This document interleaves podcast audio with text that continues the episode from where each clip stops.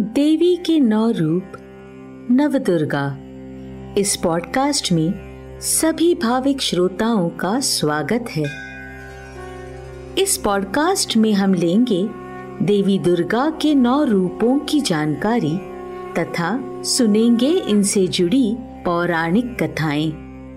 मैं हूँ आपकी होस्ट अनघा। पिछले अध्याय में हमने दुर्गा माँ के पहले रूप देवी शैलपुत्री के बारे में जाना। आज हम जानेंगे कि नवरात्रि के दूसरे दिन देवी माँ के किस रूप को पूजा जाता है। नवरात्रि के दूसरे दिन माँ ब्रह्मचारिणी देवी की पूजा की जाती है। इनका उद्भव ब्रह्मा जी के कमंडल से माना जाता है।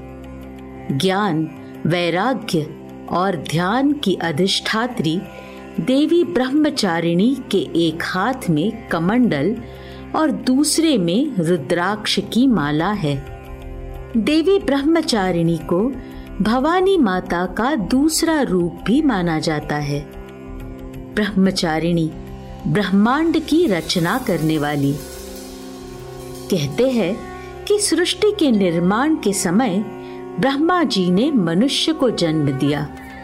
लेकिन बहुत समय बीतने पर भी सृष्टि का विस्तार नहीं हो रहा था।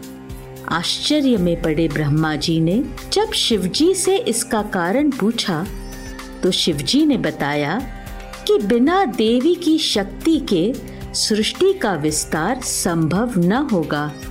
ब्रह्मा जी माँ भवानी के शरण में गए, तब देवी माँ ने सृष्टि का विस्तार किया। इसके बाद से नारी शक्ति को माँ का स्थान मिला और गर्भ धारण करके शिशु जन्म की नींव पड़ी। देवी ब्रह्मचारिणी का स्वरूप ज्योतिर्मय है। ब्रह्म का अर्थ है तपस्या और चारिणी का अर्थ है आचरण करने वाली। यह देवी तप में लीन है। माता ब्रह्मचारिणी हिमालय और मैना की पुत्री है। नारद जी के उपदेश पर इन्होंने भगवान शिव शंकर को पति के रूप में प्राप्त करने के लिए घोर तपस्या की।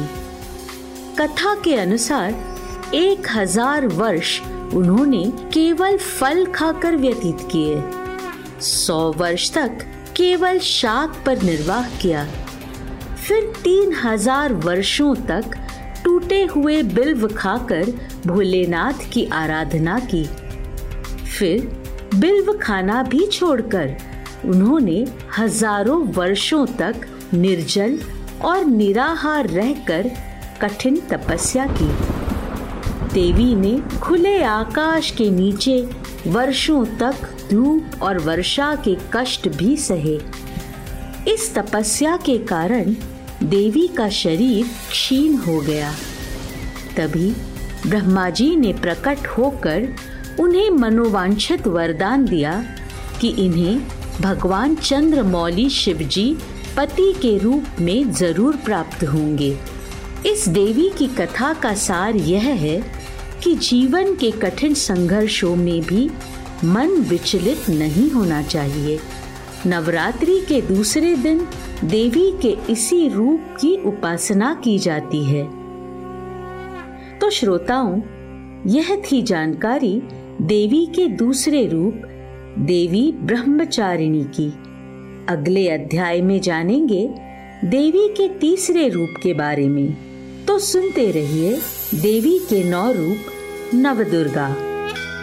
धन्यवाद।